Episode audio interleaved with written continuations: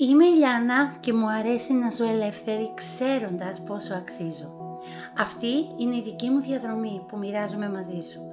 Αν μπορέσω με αυτήν έστω και λίγο να σε πνεύσω και να σε ενθαρρύνω στο δικό σου ξεχωριστό περπάτημα, θα είναι η μεγαλύτερη χαρά μου και πλέον το καλύτερο, θα είμαστε παρέα μαζί. Καλώς ήρθες λοιπόν στο Free People Podcast, Ελεύθεροι Άνθρωποι. Σε καλωσορίζω σε ακόμα ένα επεισόδιο του Free People Podcast Ελεύθεροι Άνθρωποι. Αγαπημένη μου παρέα, μετά από τόσο καιρό, ξανά εδώ, στο αγαπημένο μου μέρος, σε αυτό το μικρόφωνο μπροστά, να μοιράζομαι μαζί σας τις σκέψεις μου, την καρδιά μου και κάθε τι που βοηθάει τη δική μου ζωή και θα μπορούσε ενδεχομένως να ενθαρρύνει και το δικό σου προσωπικό περπάτημα. Όπως θα ξέρετε οι περισσότεροι που τα λέμε και στα social, ε, ξαφνικά και αναπάντεχα πριν από τέσσερις εβδομάδες έσπασα το πόδι μου. Και έτσι αυτή τη στιγμή είμαι σε ακόμα ένα στάδιο αυτής της διαδρομής, ακινητοποιημένης στον καναπέ μου και ναι, ηχογραφώ αυτό το επεισόδιο.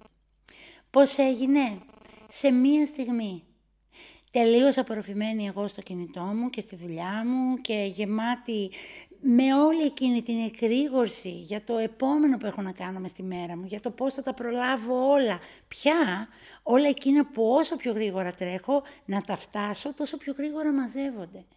Και έτσι σε μια εντελώς ανόητη στιγμή, περπατώντας, πάτησα μέσα σε μια τεράστια λακκούβα που ήταν καμουφλαρισμένη στο καζόν και δεν την είδα, αλλά σίγουρα την κατάλαβα.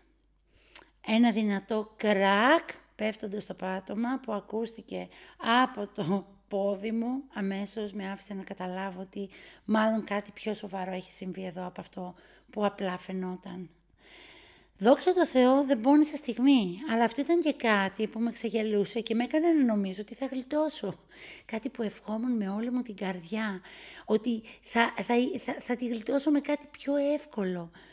Αλλά όταν εξετάστηκα, δυστυχώς το αποτέλεσμα ήταν ένα πεντακάθαρο κάταγμα στην περώνη του δεξιού μου ποδιού, κοντά στον αστράγαλό μου, που για τον πρώτο γιατρό που με είδε ήταν ένα ξεκάθαρο χειρουργείο που έπρεπε να γίνει και μάλιστα όσο πιο άμεσα. Στα λόγια του πελάγωσα. Χειρουργείο. Του λέω γιατρέ, ούτε καν πονάω. Ένα σκουντούφλημα ήτανε. Μήπως να μου το δέσετε και να φύγω. Και στο μυαλό μου να σκέφτομαι, έχω απίστευτα πράγματα να κάνω. Χειρουργείο, όχι. Είναι το μόνο πράγμα που δεν χωράει στη ζωή μου αυτή τη στιγμή. Τι μου λες; Με αυτό το αίσθημα της απόγνωσης άφησα τις πρώτες βοήθειες προσπαθώντας να συνειδητοποιήσω τι έγινε και πώς τελικά βρέθηκα σε μία στιγμή ανήμπορη μπροστά σε αυτή την διόλου ευχάριστη πραγματικότητα. Και μαζί ακριβώς την ίδια στιγμή όλα εκείνα κάτι άλλα μικρά που συνέβαιναν, όπως το να μείνει το κινητό μου από μπαταρία, να μην μπορώ να επικοινωνήσω με τους ανθρώπους που περίμεναν να με πάρουν και κολλημένη σε ένα καροτσάκι να έχω έρθει μπροστά σε μία απόγνωση που λέω δεν είναι δυνατόν, δεν το ζω εγώ αυτό αυτή τη στιγμή. Από τη μια στιγμή δυνατή, ασταμάτητη, αποφασισμένη, έχοντας τα τέλεια σχέδιά μου για όλα αυτά που θέλω να κάνω, για όλο το multitasking της καθημερινότητάς μου, για όλα αυτά που θέλω και έχω σχεδιάσει να, να κάνω στις επόμενες μέρες και διάστημα της ζωής μου. Και τώρα κολλημένη με ένα γύψος στο πόδι, να μην μπορώ να μετακινηθώ μόνη μου και στο μυαλό μου το μόνο που να τυχεί είναι τα λόγια του γιατρού για τα επικείμενα χειρουργία που πρέπει να γίνουν άμεσα. Παύση. Μία μεγάλη παύση. Την ήθελα; Σίγουρα όχι. Την περίμενα; Σίγουρα όχι. Τι χρειαζόμουν; Με κάποιο τρόπο; Θα σου πω με τίποτα θεωρούσα πως όχι. Και όμως την πήρα ήθελα δεν ήθελα. Τη στιγμή που έπεσα κάτω και ένιωσα ανήμπορη να κουνηθώ, σκέφτηκα όλα εκείνα που είχα κανονίσει, που έπρεπε να κάνω, ευθύνες, θέλω και τώρα να απόφευκτα, όσο και να νόμιζα ότι δεν γίνεται, αυτά θα έμπαιναν σε παύση. Μια παύση που ίσως δεν αποζητούσα συνειδητά, αλλά τελικά τώρα, μετά από τέσσερις εβδομάδες ελάχιστης κίνησης, μέσα στο σπίτι μου να αναρώνω, συνειδητοποιώ με λύπη και χαρά τελικά πόσο ανάγκη την είχα αυτή την παύση. Κάνε κάτι μαζί μου. Πάρε ένα χαρτί και ένα μολύβι και γράψε μία μεγάλη πρόταση. Τουλάχιστον 4-5 λέξεις. Αν θέλεις, γράψε και παραπάνω. Και τώρα διάβασέ την μου δυνατά. Το έκανες; Τώρα σε παρακαλώ, από κάτω, γράψε ακριβώς την ίδια πρόταση, παραλείποντας όμως κάθε κενό ενδιάμεσα στις λέξεις. Γράψε την όλη σαν μία λέξη. Και τώρα, αν καταφέρνεις να τη διαβάσεις, κάν δυνατά. Και πες μου πόσο εύκολο ήταν να τη διαβάσεις με μια ανάσα όλοι μαζί και αν πραγματικά έβγαλες το νόημα που ήθελες να γράψεις. Αυτό είναι ένα πολύ μικρό παράδειγμα για την πολυτιμότητα της παύσης που εγώ συνειδητοποίησα για πρώτη φορά στη ζωή μου. Για την αξία του κενού στη ζωή μας σε κάθε τομέα. Πάρε μια βαθιά ανάσα εδώ και σκέψου αυτό που μόλις σου είπα. Βάλτο στο πλαίσιο της δικής σου ζωής. Πίσω στην ιστορία μας τώρα, δεν θα έκανα τίποτα αν πρώτα δεν έπαιρνα τη γνώμη ενός ακόμα γιατρού, ο οποίος τελικά μπόρεσε να μου δώσει την ελπίδα της προσπάθειας για μια συντηρητική, δηλαδή χωρίς χειρουργείο-θεραπεία, αν όλα πήγαιναν καλά με τον καιρό.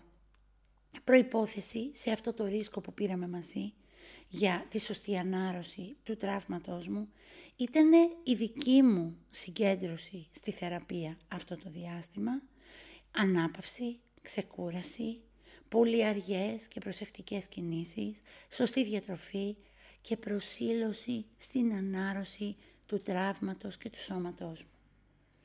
Έτσι από εκεί ξεκίνησε το περπάτημα της νέας μου πραγματικότητας που ήθελα δεν ήθελα, μπορούσα δεν μπορούσα, έβαλε σε πάυση τα πιο συνοστισμένα μου προγράμματα. Και κάθε ημέρα μου πλέον άρχισε να κινείται σε ρυθμούς πιο αργούς, πιο σταθερούς πλέον, αλλά και πιο βαρισίμαντους θα πω. Γιατί, γιατί ήταν πλέον πιο συγκεντρωμένη και είχα το χρόνο να τους νιώσω και να τους αφομοιώσω. Η καθημερινότητά μου μέσα σε αυτή την τεράστια παύση πλέον άρχισε να μου αφήνει καινούρια πράγματα.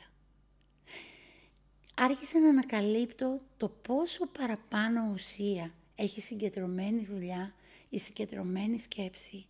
Πόση ποιότητα δίνει αυτό στη ζωή μας και πόσο αξία παραπάνω έχει σε σχέση με την ποσότητα.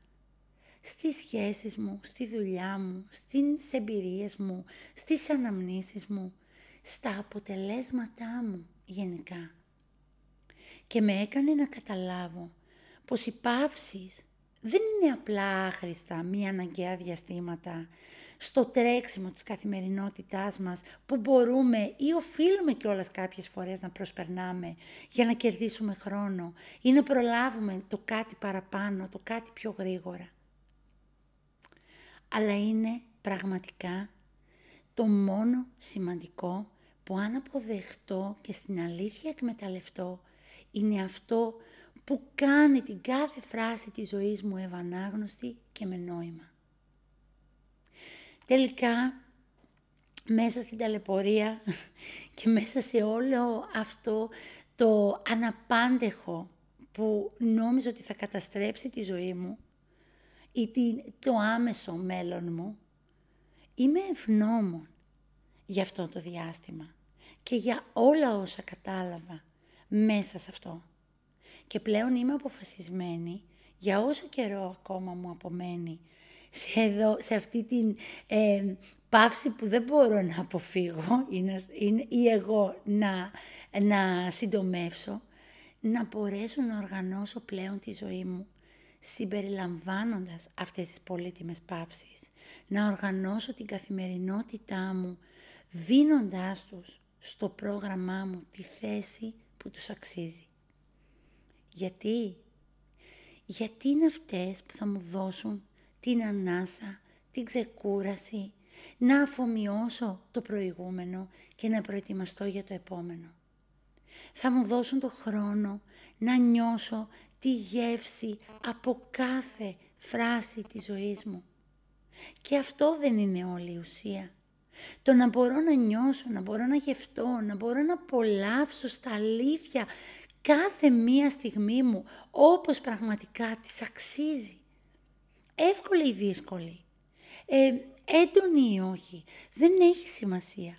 Γιατί κάθε λέξη συμβάλλει με το δικό της τρόπο στο νόημα της, της ιστορίας της ζωής μας. Και αυτό είναι το πιο πολύτιμο. Κάθε λέξη, κάθε στιγμή έχει τη δική της σημασία. Η δική μου αρκετά αναπάντηχη και παράδοξη εμπειρία μου χάρισε αυτή την παύση στον τρόπο ζωής μου που με άφησε να καταλάβω ότι ζώντας παραλείποντας αυτά τα κενά μπορεί να γράφω άπειρες προτάσεις και πολλές που όμως από τη βιασύνη μοιάζουν να καταλαβίστηκες και με αφήνουν χωρίς νόημα, γιατί περνάνε χωρίς να τις καταλάβω και να τις νιώσω για αυτό που πραγματικά θα έπρεπε να είναι στη ζωή μου. Και το ότι δεν μπορώ να τις νιώσω και να τις καταλάβω, γιατί δεν παίρνω το χρόνο να τις διαβάσω, να βάλω τα κενά, να, να, να αφήσω τις παύσεις ενδιάμεσα, μου δημιουργεί ακόμα περισσότερο την ανάγκη να, να πάω πιο γρήγορα, να προλάβω παραπάνω, να γράψω ακόμα περισσότερα μιλώντας μεταφορικά. Αλλά πάλι άσκοπα θα καταλήξουν να είναι όταν δεν παίρνω το χρόνο, δεν αφήνω την παύση και το κενό για να, για να νιώσω την ουσία. Γιατί όσο παραλείπω τις παύσεις ενδιάμεσα, το μόνο που καταφέρνω είναι να μου βιάζω και να μένω κουρασμένη από ένα άσκοπο τελικά τρέξιμο. Χάνω την ουσία. Ναι, εμένα τελικά μου χρειάστηκε ένα σπασμένο πόδι και μια βασανιστική στις πρώτες μέρες ακινητοποίηση για να αρχίσω μέρα με τη μέρα. Και σας λέω δεν έγινε τις πρώτες μέρες. Και αυτό ήταν κάτι που μου έκανε πολύ εντύπωση. Γιατί μπορούσα, μπορεί να μην μπορούσα να τρέξω φυσικά αλλά το μυαλό μου δεν είχε σταματήσει, ακόμα έτρεχε και ακόμα προσπαθούσε να προλάβει τα πάντα. Μου πήρε τουλάχιστον δύο εβδομάδες όπως το υπολογίζω για να αρχίσω μέρα με τη μέρα να κατεβάζω ρυθμούς ώστε να έχω το χρόνο να νιώσω, να νιώσω τη στιγμή μου, την καθημερινότητά μου και να καταλάβω τελικά ότι πάλι προλάβαινα τα ίδια και ίσως παραπάνω, αλλά πλέον με πολύ καλύτερη ποιότητα να κάνω από αυτό που έκανα πριν, τρέχοντας όλη μέρα.